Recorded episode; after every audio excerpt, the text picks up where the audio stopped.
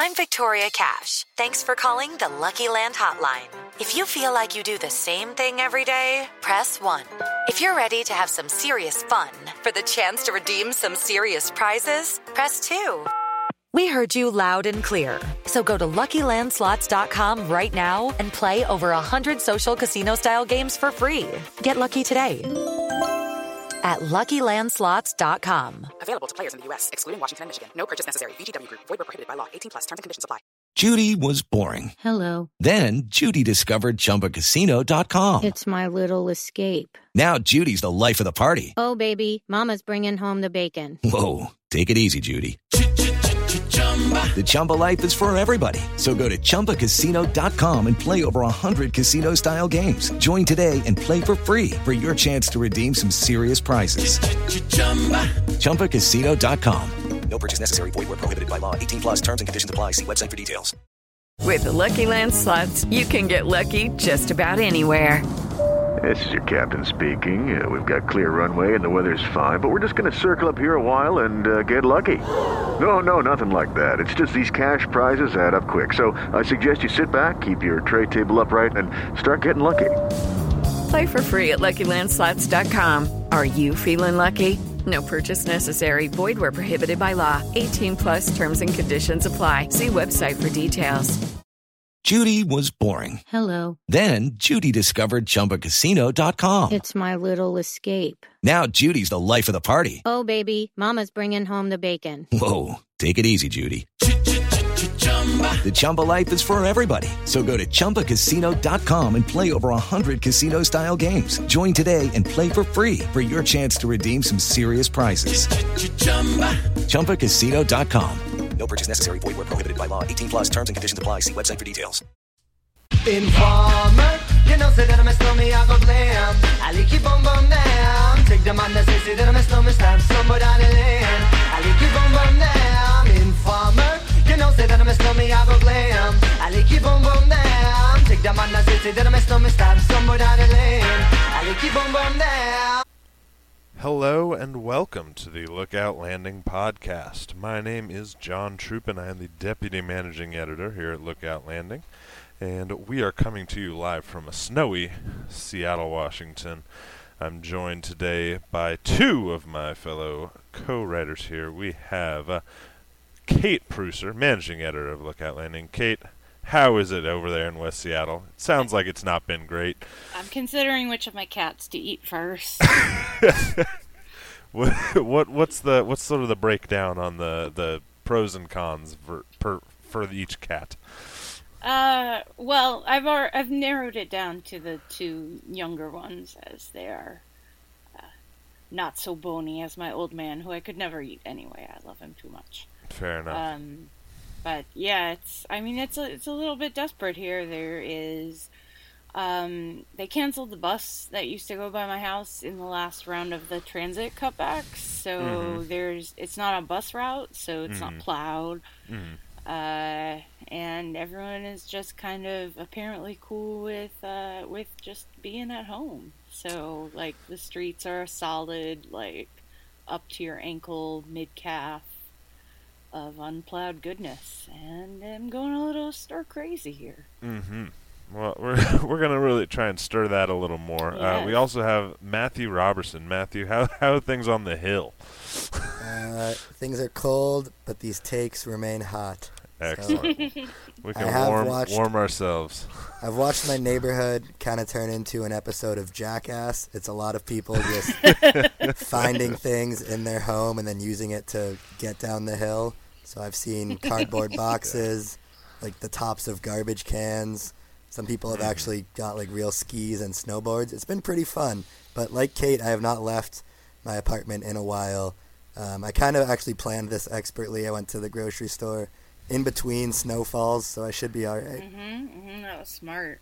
Yeah, I did the beforehand, and uh, and supplies are running about as low as morale. So Yikes! What's the what's the most inadvisable sledding run you guys have ever done in your lives?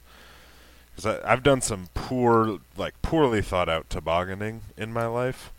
Uh, but I, I'm curious. You've both lived lived in some, well, I guess some snowier places uh, than than Seattle. Are you talking about when Matthew lived in San Diego? No, it's snowier. It's snowier on the east side than in, in, it's snowier on the plateau than it is Yes, here. my childhood in Sammamish definitely featured like sledding down a hill that led to like a retention pond, which was gross as hell. but like it was the best hill, so you'd have to kind of bail before you got to like the really brown water that I guess was also Oh, God. frozen. So it was either like if it was cold enough where it froze, you're like, oh, that's gonna hurt, and if it was just water, then you're like, oh, that's disgusting. So Hmm. That's a rough. That's sort of a rough lose lose there. What about you, Kate? Are you a big sledder?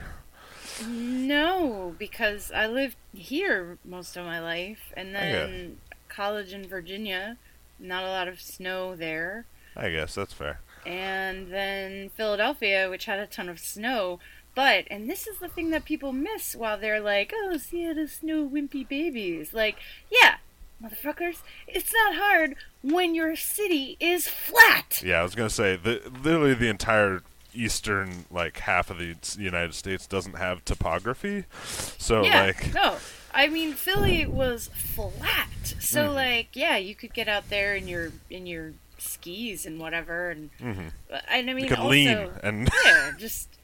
But also, you know, they were set up for that. Like the snow would come, and everyone would like shift into snow mode. Like, okay, Mhm. chains on the. I mean, people owned chains and rock salt and shovels and stuff. I have one shovel, and it's a plastic shovel that I've had since the eighties. That's since I was as tall as the shovel. Like they don't really sell grown-up show snow shovels here, so it's uh, yeah, it's, just uh, different, it's, you know. it's definitely We're rough. not prepared for I mean, we got a we had a mayor essentially not get reelected because they Oh, yeah, they sent yeah, the yeah. one snowplow not to anywhere except their house. Uh, so That was some shady. We've had some shady goings on, haven't we? For a city that. yeah, for for a city that like really prides itself on some like up and up and up politics Right, and right, being right. on the We're so progressive. Yeah. hmm Uh, yeah, Um, that, I mean, I don't think anyone's head is gonna roll over this because, and it's uh, you know it shows too like how accurate our projection systems are now. Like, kind of what they said was gonna happen happened. Yeah. So Yeah, I mean, I'm I'm looking out over Green Lake, which I can finally actually see again, and it is still coming down here. People are trudging through with dogs of varying sizes, and uh, yeah, I mean, to Well- make like sort of a, a a segue into baseball and the state of baseball right now, the Mhm. the finer analytics are helping us with the snow, but they're maybe hurting the people who are sitting at home right now without jobs. indeed, Right, because Indeed. we can look and Mhm. see that like not all of these players are going to gr- be great buys, and so no one wants to give Marwin Mhm. Gonzalez a whole bunch of money right now. Uh, even Mhm. though literally every team could use a Marwin Gonzalez. That is that's what Mhm. Boggles my mind. Is like yes, Harper, Machado, okay, like they're both great players. Every team could theoretically use a great player. I mean, Mhm. the Mariners don't really need him because we've got a bunch of pretty exciting young outfielders. Um, I maybe use Machado, although is he a real shortstop? I guess I think he's more real of a shortstop than Tim Beckham, or, Yeah, or yeah. and probably his bat is real enough that it doesn't really matter when it comes to JP Crawford. Yeah, but- and I mean, you could always Yeah. like kindly shuffle Kyle off to the side, right? But Yeah, if you get Manny Machado, which in fairness, I d it sounds like he like just legitimately doesn't want to play on the West no, Coast. So I, I think, that's and I mean that's something else to, to kind of take in as well. But um, yeah, it's it's it's been a tough a tough slog, hard living. tough slog, and I think maybe you could talk Bryce Harper into the West Coast, but uh, he plays the position Yeah. that we don't really need, which we're gonna cover today. Indeed. Uh, so Matthew, Matthew, uh, sort of drew up our uh, division by division, or not division by division, position by position preview for the Mariners. Uh, last week we went through infielders, both at the major league level uh, and throughout the minor leagues. And uh, what are we what are we covering today, Matthew? Oh, uh, I was gonna let the weather talk go as long as possible so that Mike Trout would finally listen. We could get him on our side. But just planting the seed. Yeah, I mean maybe he'll listen. He needs to fucking scout his competition in the AL West. But mm, you're, you're saying that not here to like talk he's about the going to be in. You're saying that like he's going to re-sign with the Angels, and my gut Ooh, that tells is a great me, point. My gut tells me, Jersey boy want to go home. That's all. Yeah, I didn't even really consider that. I really hope that that happens, so then I can fully embrace Mike Trout. Oh, it would be But- so great to be able to like openly root for Mike Trout because I like the Phillies. Obviously, I spent a long time in Philly. If Mike Trout was a Philly, that would be like just personally that would really work out for me. So if like if if you guys could make that happen, uh, Yeah, I'm a big fan of basically all the like en- entertaining Mariners going to the NL East, where it's like Yeah. I basically can enjoy any outcome here. Mm-hmm. like all of these are entertaining. Like Yeah, and their games start at like 4 p.m., so you can like watch the whole thing before the Mariners even start. That's always nice. a real easy, uh, really easy second team situation there. Yeah, but anyway, we're here to talk about our first team and our outfielders that we have. Uh, yeah, if you missed the first installment of the series, go listen to that. We discussed the infielders on the roster. And today we're going with the outfielders, which uh, there's only really one full time outfielder that remains from last season in Mitch Haniger. This offseason alone, we've lost some fan favorites in Guillermo, uh, Ben Gamel, Denard Span, and a fan enemy in Cameron Maybin. so we're we've reshuffled the deck here in Seattle, and I guess I want to start with a question uh, for the group of the departed outfielders. Which are you saddest to see go? Hmm. Hmm. Well, This could be from a baseball standpoint or a personal you love them with your whole heart standpoint. I will marry uh, baseball and um, fan favorite and say I'm pr- I'm pretty sad about Guillermo being gone. Um, not only because he was a literal joy to watch play baseball, I think it's really fun and it's especially rewarding to like to see a guy who has battled for so long to want to play baseball, is living out his dream every day. He gets to step on the field. He's so happy to be there. He plays with such a joyful spirit. Um, but then also, I was looking at um, the most outs above average, and Guillermo, out of like 200 outfielders, Guillermo came in 30th with like five outs above average. So he, Guillermo's saving you five outs per season, I guess, with his outfield play, Yeah, which he- is uh, surprising because defensive metrics don't always let. What's one of the arguments about Guillermo, right? Was like the defensive metrics didn't ever like him as much of, as the eye test did, and I always thought that Guillermo was a better outfielder than what the defensive metrics showed. Um, so it was nice to have one kind of come out in support of him. yeah, I, I would probably put. I mean, I, I will miss Guillermo. Mi- Mitch I Haniger, will- by the way, just to follow up on that, is um, ranks in the bottom like fifteen percent. He was way Doesn't down matter the list. dingers, Doesn't matter dinger. doesn't dingers. matter All dingers. right, all right. I'm just saying. I'm just saying. Doesn't yeah, I matter think dingers. that actually just No, speaks to the to the weirdness of defensive metrics when like Mitch Haniger can rate so good in some and so bad in the others. Yeah. It's like who do we Yeah. believe? That's true. But yeah, I, I do think that's a good point because I, I I do think Guillermo. I mean, Tampa Bay Ray Guillermo Heredia, who we will talk about. But uh, yeah, I mean, he just he did seem like a good outfielder, and it was always very strange to see him rated so poorly. So I'm I'm glad that there's some indications of strength there. I will miss um, Denard Span a lot. Yeah. Uh, I think you know his numbers were good, and he's the sort of player that the league currently doesn't necessarily have a ton of room for, uh, because you have 12, 13 man bullpens and or well pitching staffs, and as a result, you're just not going to have extra guys on the bench who are you know average or above Right. average hitters. Um, and Denard Span is a guy who would really, um, really benefit from the DH being universal, as would Adam Yes. Jones. I mean, and you know, we need to we need to give those guys jobs. Like those, that should be a job.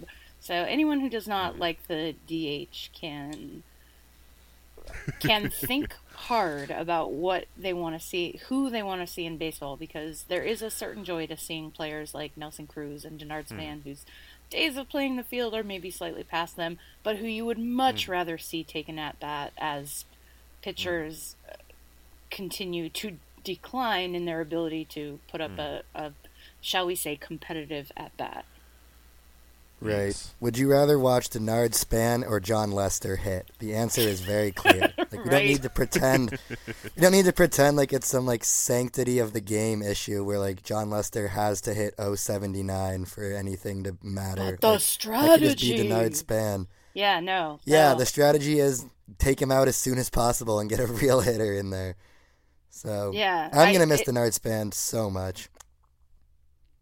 Just Absolutely. everything that he did, I feel like was so positive for the team, like on the field and off the field, and for the fans too. Like just from, I mean, off the field, he's doing his foundation stuff that we were kind of lucky enough to be a part of and help him out with, and then he also has an adorable son on oh Instagram Oh who he's God, posting a lot of pictures of.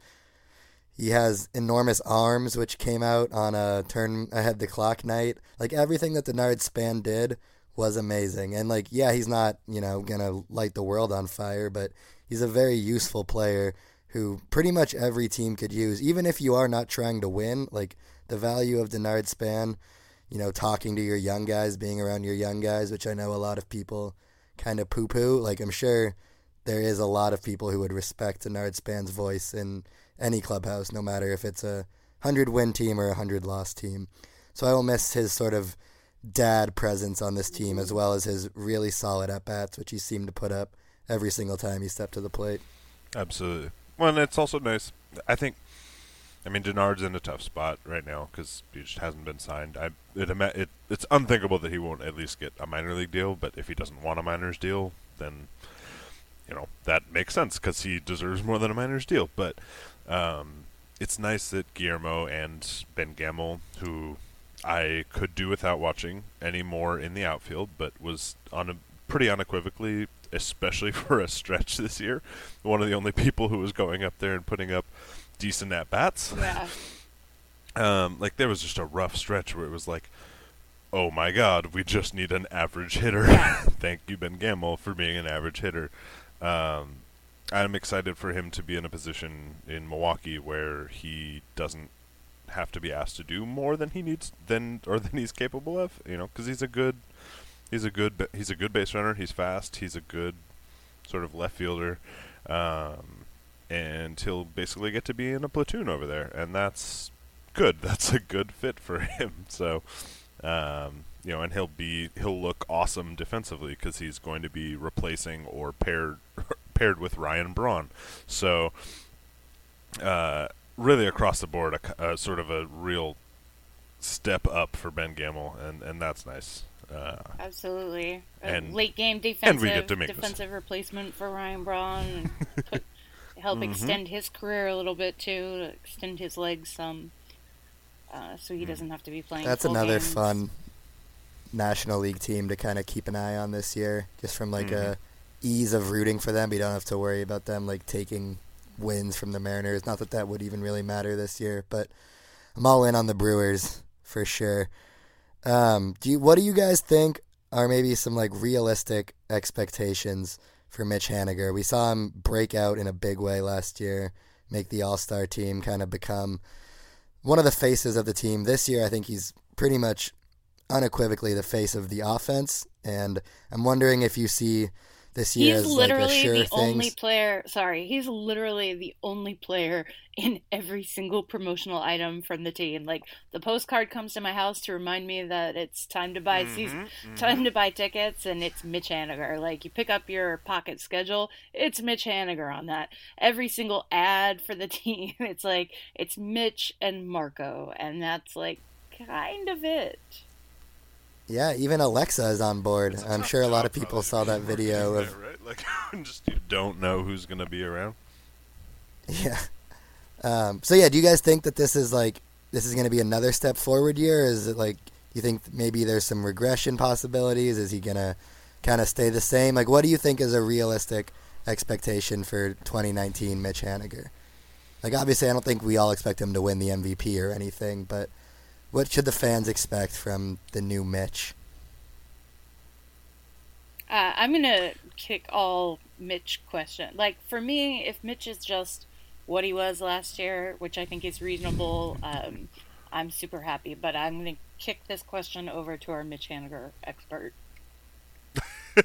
yeah, I was kind of doing that as well and hoping that, That- we would just very alley oop it to John. That was very kind. Uh, I think that you can sort of look at last year as a reasonable baseline expectation for Mitch. I mean, he's basically been that player for two years now. Um, you know, in 2017 he got hurt, but he was his performance was essentially on pace for what he was, or a little bit, even a little bit less than what he was last year. And last year he was healthier and he was better and he was more consistent. Um, players don't typically get so much better necessarily at the age that he is at. But, you know, he's still in his late 20s. He's easily the best player on the Mariners right now. And I- think the nice thing about Haniger is he's got decent athlet- or decent athleticism. He's obviously got a very strong arm, but his main skills are at the plate, and it's a lot easier to age at the plate than it is uh, elsewhere. I think it's it's just not uh, not as difficult to age when you already have great offensive skills versus when you're more dependent on your athleticism or on um, you know as a pitcher velocity and things like that. So uh, from what we've seen, we've heard Haniger working out at Driveline, or at least getting some evaluations there. We've heard uh, he's doing various other training things. I think we could maybe see. Uh, well, I think it's likely we see his on base percentage rise just because he's going to be the most proven offensive presence in the lineup. Yeah, it's gonna be. He's he is not gonna see a I don't know that that- it in like August. Yeah, I don't know that that will be him doing better necessarily as it, when, as much as it will be people thinking, well, who's hit now? Who is that hitting third or fourth? You know, and I don't really know who's going to hit third or fourth. Uh, I, I mean, this is just in an assumption that Haniger would hit second, which is a pure assumption there. But um, That's definitely where I'd like to see him hit. I feel like you Yeah. know there's a lot of evidence that your best hitter should be hitting second, and like if he's Mm-hmm. up after Mallex, that just creates a lot of fun. Hopefully Mallex is on base, running around, Mhm. and then maybe I mean if Edwin is still around, like that's a pretty fun first inning Mm-hmm. at least you know for a couple Mhm. months having those three start the game off for the Mariners, and hopefully absolutely. Edwin can help them jog home with just massive home runs. But Mhm. I don't know. I don't know if we should really be expecting Edwin to stick around or get too attached to him. They are supposedly still trying to trade him, so I would assume we won't see him dealt at least until spring training, just because I don't know who would take him at this point. But uh, yeah, it's once if someone gets hurt somewhere in the league, then you might see Edwin Encarnacion. Yeah. Um, But yeah, I'm very um I'm very pleased with the idea of Mitch Haniger being like the guy moving forward. Like I know we mm-hmm. debated on a past podcast whether or not they should trade him when the whole you know, when the Paxton, Cano, Diaz deals were going down, we were all thinking Right. is Mitch next. And now that it's pretty clear that that's not going to happen, at least not anytime soon, it's pretty cool to like have a guy that you can get behind who was like a trade that actually worked out, which we haven't had very often, mm-hmm. and a guy who like provides some stability because I'm sure these next couple of years are going to be a lot of roster turnover. There already has been, obviously, but just knowing that we have like a guy who's proven himself at the big league level, made the All Star team, and all that. That's a fun, fun thing to have. Where like you know Robinson Cano and Nelson Cruz were that as well, but it was a little different because they were older and had been you know kind of household names elsewhere. But Mitch Haniger was like our guy that we got to discover before the rest of the league did in a lot of ways. And thank you again to the Arizona Diamondbacks for just handing him over for a low price. handing him over and Mm-hmm. then sending the hitting coach who helped him, you know, helped create his breakout. I mean, uh, obviously the credit belongs to Mitch, but um, I'm pretty excited about having Tim Laker in the organization as a hitting coach, the guy who worked with Hannah, Yeah, that's a guy good who worked point. with JD Martinez. Uh, excited to have him, and you know, so not only do you have Tim Laker helping guys out, but then you have Mitch Haniger being like, "This is the guy who helped me," and I mean, Mallex Mm-hmm. Smith said himself, like, "I want to learn everything I can from Mitch Haniger." So It's a very funny series of hires that the Mariners have made. I mean, it, it is just like a lot of them are, hey, this dude really did a ton for me kind of hires. Like they hired Perry Hill because Perry Hill taught Dee Gordon to be a good infielder. yes, and he's going to teach Uh, J.P. Crawford to be a, a good infielder, Yes. and maybe Tim Beckham. Uh, yeah, uh, and like Doug Davis. No, not Doug Davis. Paul Paul Davis. Paul Yes, Davis. Paul Davis. Paul Davis. Like Paul Davis worked with um, worked with the Cardinals and also I believe has a like strong connection with uh, at least a few of the people in the in the Mariners organization already, including um, oh god, uh, Brian DeLunas, Mhm. and so Which also, I wrote an article about this actually, which if you are interested in this line of conversation, you can check out um, about the Mariners' latest minor league hires and specifically how they are kind of moving away from players who are ex MLBers and into guys who have some kind of a personal relationship, part of hitting Twitter, which is obviously very popular. Like p- people who the players themselves follow and look up to and interact with online. So a little bit of a, of a shift there, and something that will definitely be interesting to follow a storyline over the course of the season.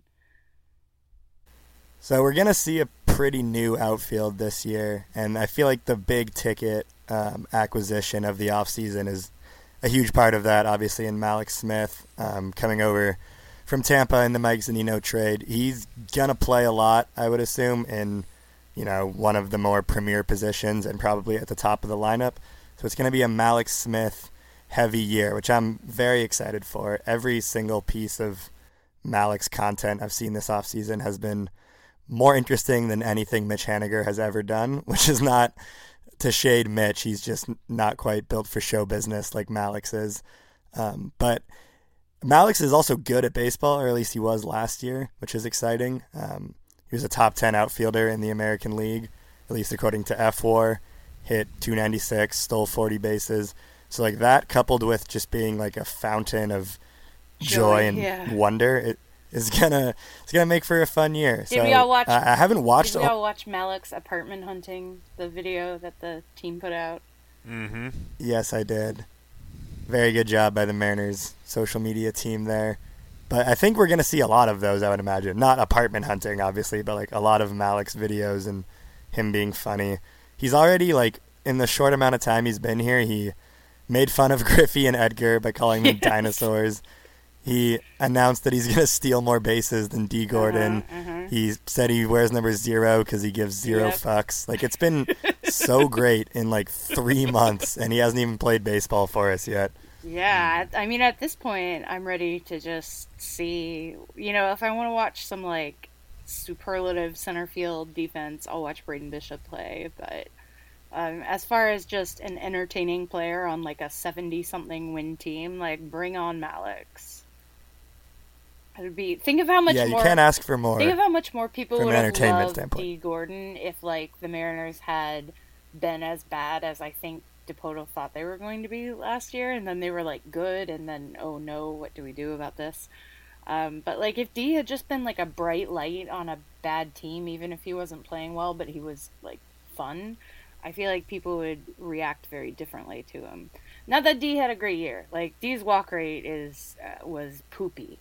So Mallex says he just has to clear that bar, you know, be better than Dee Gordon was in 2018 on the field and continue to be delightful and charming off the field. And I feel like we're we're set up. And he is someone who's so happy to be here too, which is excellent. Um, because he was playing in the mausoleum of Tampa Bay, So he's just happy to play in front of people. Like the bar is very low for him to be happy in Seattle. And I feel like that's important Yeah. too.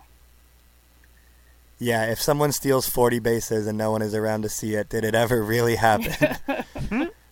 Yeah, so I mean, I don't know if we should expect 40 again. Like, it's going to all kind of come down to how much he gets on base and how much they're willing to let him run, which I hope is a lot. But, like, it's going to be just a lot of Mallex Smith batting. Like, I assume he's going to hit leadoff. Even if he struggles, and I bet they'll just keep him there just because they want to keep him happy and show faith in him. Mhm. So, like, you can sign me up for a bunch of losses if it means 500 plate appearances from Mallex Smith. Mallex Smith and, doing you know, some- hilarious stuff. Yes, yes.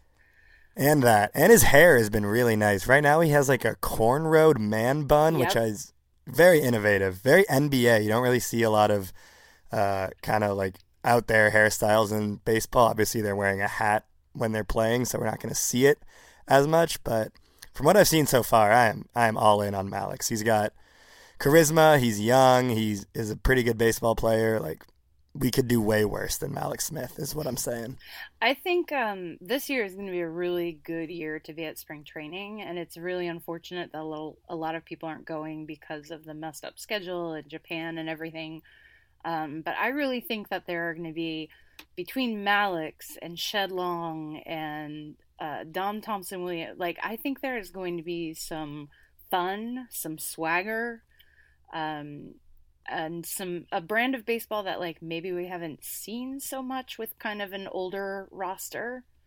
Uh, so I'm really looking forward Yeah. to that, and I will be reporting on it. Yeah, it feels like it's going to be very loose. Yeah. Like not a lot of pressure this year or like, you know, guys looking over their shoulder like, "Oh no, if I do something weird or bad, they're not going to like it." It seems like they're getting a lot of freedom to be themselves. I mean, I'm gonna be straight. Like, I there are red flags about Mallex Smith. I am worried about that very high BABIP that he ran in the you know hitting on turf. I am worried about the fact that he has the slowest bat speed, the slowest recorded bat speed in the minors or in the majors, uh, at like 70, low 70 something.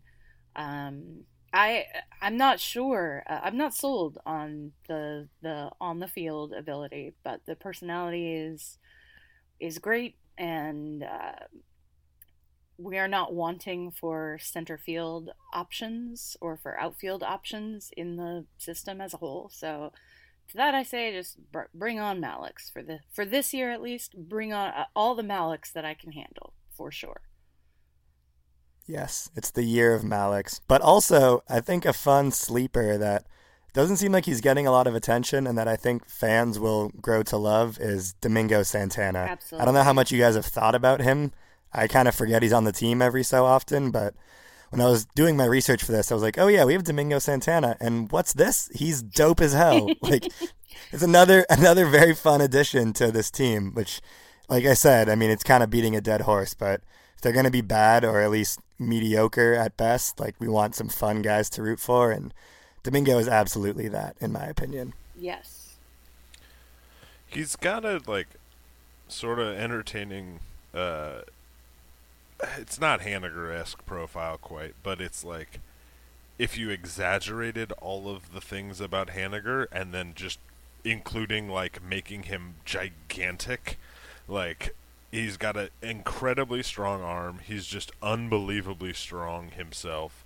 Like everything that he hits goes like is 110 miles per hour off Yeah. the bat, and like My man's is six, and he swings and misses quite a He's bit. six five. But He is six five. That's like, I mean, I Mhm. guess that's not that's short in the Mhm. NBA, but that's very tall for a baseball player. That's that's like Aaron Judge, Aaron Judge territory.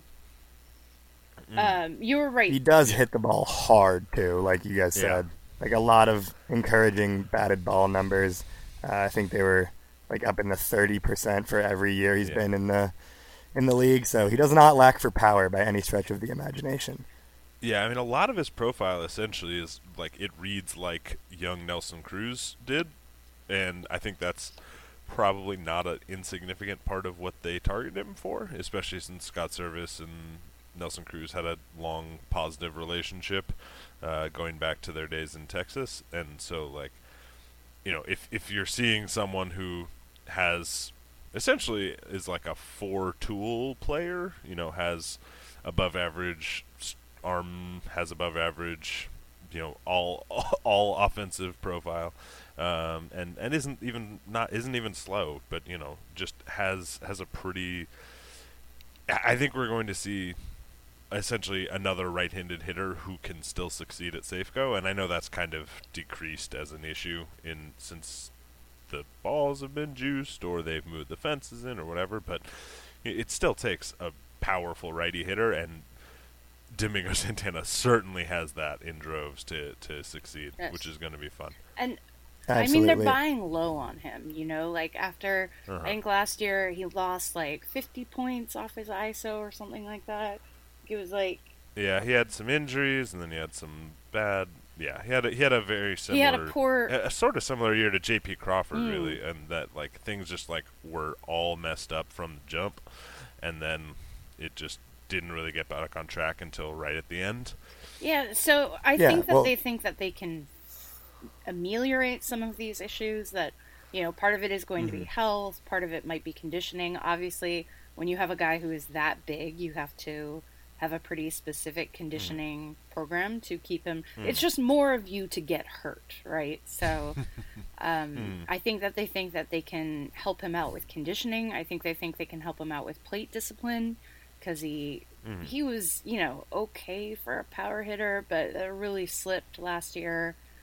And um, yeah, which was like one of the first times in his career it had really yeah, fallen I mean, I he'd think that the Brewers were hasty, honestly, or you know, they were trading away something that they don't need so much anymore, which, which is the power, Mhm.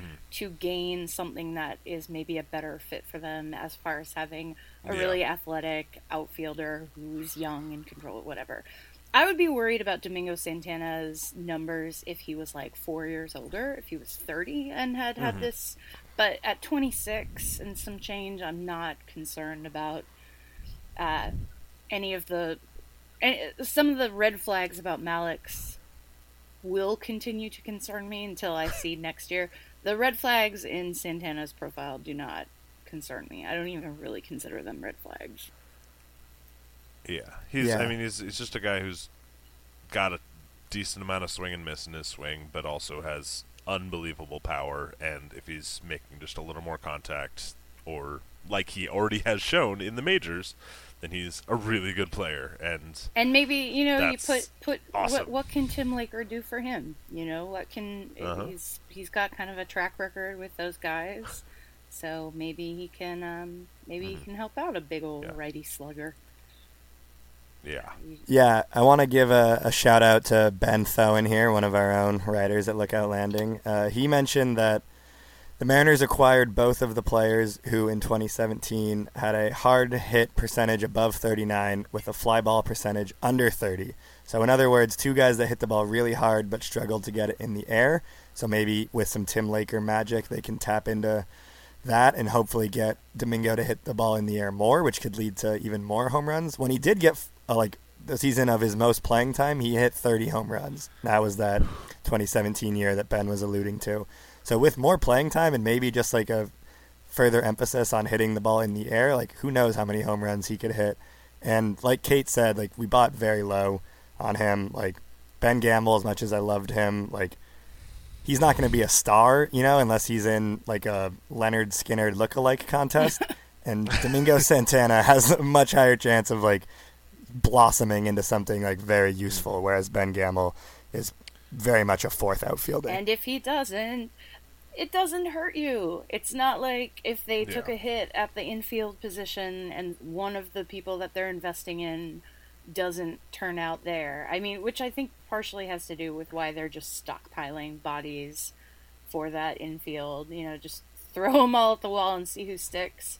Um, in the outfield, we have not only, I think, a pretty intriguing major league crop, but we have guys lined up a few deep in the minors, which is not uh, that's not usually something you say about the Mariner system. Is that the is that it's deep or stacked? But outfield is the one area in which um, there's going to be some fun tracking to do. Yeah, Kate, I'm glad you brought that up because we got a Twitter question from at T Pedro 22. He wants to know if we think a true backup center fielder will make the squad. I know they trust Haniger out there, but it would be nice to have a speedy backup. That seems to me to point at Braden Bishop as the only real candidate for that Mhm. position. I mean, he's the only backup outfielder on the 40 man right now who could even remotely handle center field.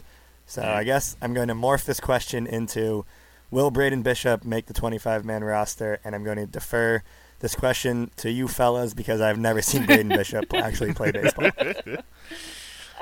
Uh, Kate, you go first. Um, Braden Bishop, will he make the 25 man? Um, I don't think they're gonna want to blow his service time, start the clock on his service time too soon. Um, yeah, I so I don't, I don't, I think that there would have to be an injury, and also there has to be some kind of a settling of the Jay Bruce situation. Like they have too many people to play first base DH right now, essentially. So right. I think um, you got to see maybe Encarnacion go or uh, have an injury. I think in any case, you ha- an injury to first base, DH, or anywhere in the outfield. Braden Bishop is the next one up, but I don't know if he starts on the 25 man. I don't. I don't think so. Yeah, I'd agree. If he had gotten, if he hadn't had a pitch hit him in the arm last year, I think there's a great chance he does. But the fact that he just didn't get any tw- AAA reps last year, I think that gives them enough. I mean, not a reason necessarily, but I think it's a good enough reason to want to give him a chance to face the essentially highest level prior to the majors a little bit. Yes, and Uh, I am. I, I, am think a big will be believer in the necessity of some AAA time. Like I really believe that that Yeah. that develop. I think the A levels are kind of you know whatever you face different things at different Mm-hmm. times. I think you can jumble those around. I think it's really important to get a lot of time at Double A and face the best pitching that you're ever going to see, um, because it's such a drastic step up from A level competition. And I think it's really important to get your time in at AAA and be able to see off speed stuff and crafty guys because and guys who can like really locate a quality breaking ball and make you look dumb on it. Um, Tyler O'Neill needed that, and he looked real bad for a while before he started looking good again after he beat up on Double A pitching. So in the Southern League, which is like not the best level of competition, but still. Um, Sure. I, I believe in that as a developmental step. It is, frankly, surprising to me the way the Angels are handling Jo Adell. That's a different issue, but they are kind of crunching him. John has a theory that uh, they're rushing top prospects, Adell and uh, Griffin Canning, up to kind of prove to Trout that he's going to have some quality teammates. Um, but yeah, they they seem to be rushing through those steps. I am very pro having your proper developmental time at the at the minors. I think there was a trend for a while of rushing guys through, and I don't want them to do that with uh, with Braden. So take take some time, have him in Tacoma, let him see some real nasty off speed pitches from guys who were pitching in like Japan last year, and and then we'll see how he does. Yeah, there's no reason to rush him either. Like No. it's not like there's an incentive to get Braden I think Bishop it- up here right now. I think that it is going to be weird early on because the you know right because we've got Haniger in right for sure, we got Mallex in the center for sure, we've got Domingo Santana in left for sure, and they have said Jay Bruce is going to get the majority of his work in left field as well. So they're going to probably not actually straight platoon Do Domingo you- Santana does that, because that does would that be smell like right to you, John? You are an expert um, at decoding that decoding Jerry truthiness. Um, well, I think it makes more sense than the alternative, which would be him playing a bunch at first base over both Ryan Healy and Daniel Vogelbach, both of whom need a lot of time. Unless you Uh, bust so- Healy down or- to Tacoma because he hasn't learned how to take a walk. yeah, he should walk to Tacoma. that could teach him a lesson. um, yeah, so I guess that that's possible, but I mean, there's just not a backup outfielder there, so I think you may get some real janky ass Dil- Dylan Moore in center field Oh days. Boy! Like, Yeah, boy. there's a lot of at least early in the utility season. Early in the season, well, because and they're making you know, and I think this is not a bad idea because I think the Mariners have suffered from. You know, it's wonderful having Nelson Cruz, but when you have a full-time DH, Yeah. you s- essentially are sacrificing a position of versatility, and so as a result, you know, the Mariners n- not only were already not a very versatile team, but were sacrificing additional versatility. Right. So trying to push themselves to have uh, guys like Shed Long and guys like Dylan Moore and you know even Kristopher Negron still somehow Still, somehow, a uh, Mariner. Still, still, Um, survived every you know, cut. unbelievably so. Yeah. Yeah. Um, Who and needs I mean, Marwin you know, they'll Gonzalez when you have Kristopher Negron? and and and they'll have Ichiro No, the first two games John! at least. Let's go, baby. Ichiro. Oh my Ichiro. Ichiro. I mean, again, if the team is going to be bad, like be hilariously bad. Like, You know we're getting that saying opening that. that. opening day Felix start with Ichiro in right field, baby. it's gonna be Mm, amazing. I mean, I have been, Keep that streak I have going. been- Keep that streak alive. I have been saying that I miss the early 2000s. So, Yeah, a lot of good Huba stuff in the early 2000s. it's a simpler time. I really miss my like. was- I miss my chunky highlights. I mean, it was, it was you know, my poppin' lip Mm-hmm. glosses. I miss recess. All right, shut up. Good times. Both the show and the Uh, activity. all right. Um, uh, what what about the so so that's sort of the the the top of the crop. What about the throughout the rest of the system? Uh, I mean, there were so many different outfielders that the team acquired. It was almost the entirety of their acquisitions this offseason were outfielders to the point where we were actually getting like a little bit stressed out for a while. It was like, okay, now middle Yes, infield. yeah. Like, okay, now pitching. Please, like, address address the needs. Well, I mean, Uh, the, the Travelers outfield last year was made up of one real outfielder, which was Braden Bishop, who was Mhm. then summarily Yep. replaced by Kyle Lewis, and then like Was Bo it Bo Amaral, Amaral? yes, and Like uh, 27-year-old? and Filia when he came back from his Relative of Richie Amaral, I yes, think. definitely. Um, yes, Nephew, maybe or something. Yeah. Uh, so yes, uh, it was. I mean, it, it was, and the same. You have a similar problem at Modesto. You don't, you know, and then it's like, is Nick Zammarelli? We love him, Nicky Three Sticks, but is he an outfielder? Is he an infielder? Like, um, the that particular part of the system, there's a lot of depth lower down, and there's a lot of Mhm. people who they have signed to play that upper end, but uh, the A, it, the high A, double A level was pretty lacking. So we have a pretty exciting Travs infield double A that will be Kyle Lewis, Dom Thompson Williams, and who am I missing? Jake, Jake Fraley, Fraley. Thank you. That's right. Uh, any of one of whom w- would be an interesting potential um, to be jumped to Tacoma should things shuffle. Mhm. Yeah, it's it's going to be a lot more. I mean, obviously, it's going to be a lot more interesting to follow the minor leagues this year. But like, at every level, like in Tacoma, they should have Braden Bishop, Ian Miller, Eric and some. Probably. Yeah, probably Eric Filia mixing in, maybe Dustin Ackley weirdly, um, and then Let's like hope not. some Tito Polo. Yeah, you know, Tito some Polo. maybe My Tito son. Po- maybe Tito My Polo. art doing son. Um, indeed, and so that will be, you know, even even that's like relatively thinner in terms of prospect hype, but even that will be more compelling than last year, um, where there just wasn't a ton. You know, Arkansas is going to have essentially, I mean, what three of the maybe t- 15 more ex- most ex- like exciting people in the in the system and you know, Modesto, hard to say, but uh, Modesto's going to be a, a Modesto will probably have Keegan, Keegan McGovern, McGovern, maybe sure. Keegan. Uh, Who will be who- who- exciting.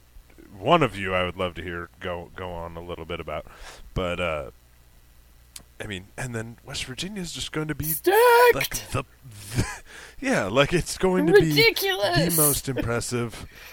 Yeah, it's going to be so exciting. I hope they're going to put video in for their home Oh, games please. I'm not sure if they have we will it. do like a GoFundMe Yeah. here to. Yeah. Uh, I mean, we should. Yeah, we should actually get on that right now. Uh, How much can it like, possibly I'm, I'm be, actually right? gonna. it's one camera. buy One, one camera, camera, yeah. Michael. it's one HD camera. That's And all it will take for me to run it. care about West Virginia. We don't even have to have a person They have the it, power. like- They must have the like supplies. God. Yeah, if any Um, Mariners brass listens to this, please, please, please, please, please, please, and we know you do. do this. We- do we this one thing for us. We will crowdfund. Mm-hmm. Uh, if if the power can just provide someone to man the camera, because there's I think maybe one. Ca- no, wait, that's high A. That's the Florida. League. Okay, there's no, there's basically no cameras in high A, but um, low A is not. The Appy League. either. The Appy League has some decent number, uh, at least, but it's it's still could be better. You mean out the there. Sally League or the Appy League? The Sally Sally, League, sorry, is thank the one that they'll be playing. Yes. Um, yeah, but I mean, it's gonna. 'Cause Heaven forbid we call a thing something that makes some goddamn sense. Well, God it is, totally know what you're talking is about. It is technically the South Atlantic League. That is South Atlantic. Yes. Uh, South when you get into, you know. Anyway, um, that will be that, Lakewood, that New- will be New Jersey. extremely fun to follow. And then, of course, there will be Everett and the crop of new, whoever the new draftees are, who will be always fun to watch. So, should be pretty. The only one I'm worried about is Modesto. Everything else should be pretty watchable. And I don't know, you know, I doubt that Jarred Kelenic will have to spend a full season at A ball if he goes in there and rakes. I think they'll they'll be pretty free and easy with Yeah, that think they'll move promotion to the to the Cal League. So, uh, yeah, lots of depth, lots of stuff to watch out for, uh, lots of prospect. Like this is your year to get into prospects. Do it this year because um, this year it's not going to be like squinting and trying to see a prospect. It's legit people who are all legit top 100 lists. Yeah, I'm stoked. I've never ever cared about the minor leagues, but this will be the first time since the days of Kevin Pittsnogle that I care about what's going on in West Virginia, and that is a deep college basketball cut for anyone who understood that reference. Wow. We are kindred spirits. Man, wait, who was the dude uh, who was the West Virginia University of West Virginia basketball coach for a long time? Huggy Bear, Bob Huggins, Paul Huggins. Bob, Bob Huggins. Huggins. He's still there. Uh, he is still there. God, that man is diligent.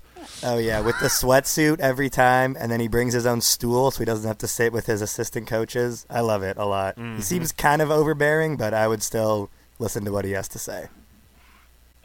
As we are, we're kind of winding to the end here, coming in on an, on an hour. Um, do you have any questions from the people that you wanna you wanna go over? Yes, we got a good amount of questions from the people. Thank you, as always, to the people. Uh, one of them is from a person named Isabel Manassian. Oh, I Not know sure how she found us. Or, yeah, I mean, sounds familiar. I just can't Who? put my finger on what her connection is to this little blog that we do. Who? Nonetheless, she had a good question. Um, in honor of Valentine's Day this week, please match make fans of former Mariners with new Mariners. So what I think Isabel's saying here is like, if you liked so and so, I think you'll like new. guy. Hey, Yeah, that hey, was my we're gonna read on have as a well. we're gonna have an article to that very end sometime this week, uh, in celebration of Heck yeah. Valentine's Day. So Yeah, this Isabel person has a good understanding of content. we should probably look into hiring her or something. Um, Uh, we had this. We touched on it earlier a little bit. Like I think an obvious one is if you liked Nelson Cruz, here's a Domingo Santana. I mean, both power out the ass, big, lovable Dominican dudes. Um, and I think Domingo will be at least passable on defense, which we probably couldn't have said about Nelson Cruz at the tail end there. Um, I will say this is a stretch for sure, but that's what I'm here for. If you like Ichiro, I think you'll like Mallex Smith. And I'm talking Uh-huh. prime Ichiro, not Absolutely. 2019 Ichiro. Because hear me out. Ichiro is obviously like the best player ever of this profile, so I'm not saying Mallex's will even sniff his level of productivity. Mm. But it's going to be a lot of infield hits, a lot of stolen bases, and a lot of plays where you go, Mallex's is the only one on the team who could do that, which is mm. sort of reminiscent mm-hmm. of Ichiro. And we also heard stories of Ichiro being really funny and engaging behind the scenes, but Mallex will do that incredibly in front of the scenes. like it's not going to be hidden or shy. scenes. Yeah, Mallex is very much in the scene.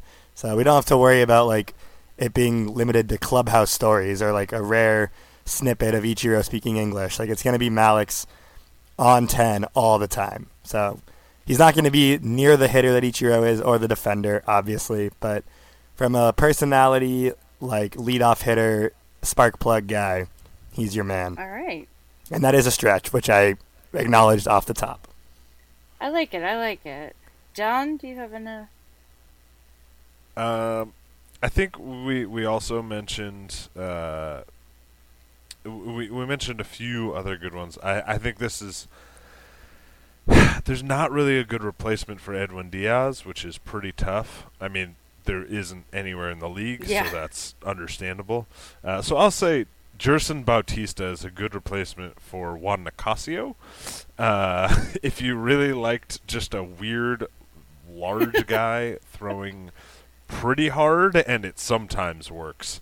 Uh, Perfect. You will get that, and you will probably get that from a few different Mariners this year, and hopefully some of them will figure it out because uh, that's going to be Dan Altavilla, and that's going to be Gerson Bautista, and that's going to be Hunter Strickland, and uh, probably some other people we've never heard of, so or or have very minimally monitored.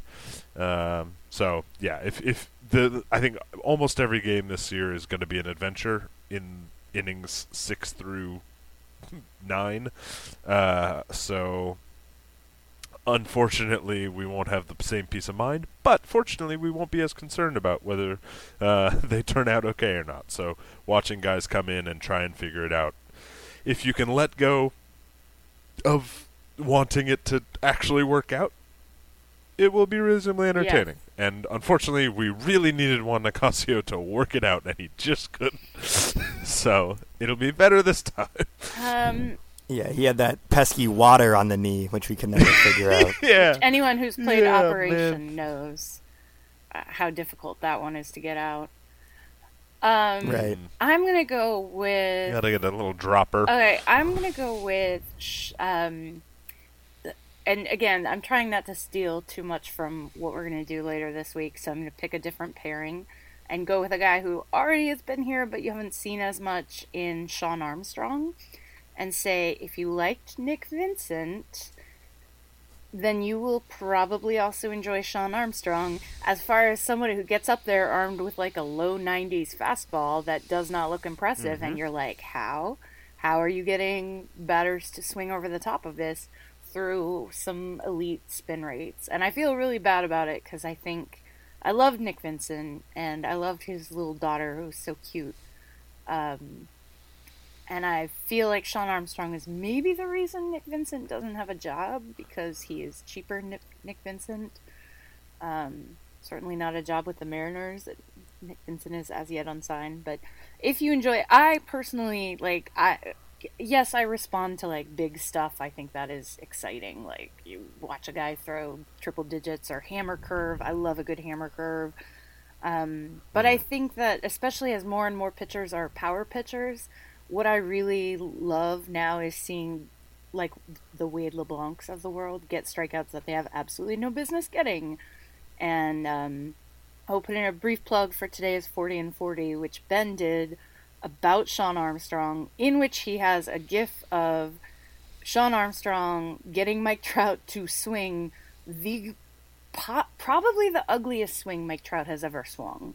I mean, it is so ugly Mm. and bad, and it's magic. It's just it's magic, and I enjoy that. So if that is your jam, then you will probably enjoy watching Shawn Armstrong. I hope. Excellent. Uh, all right, I have two more questions that I think are pressing and need to be addressed.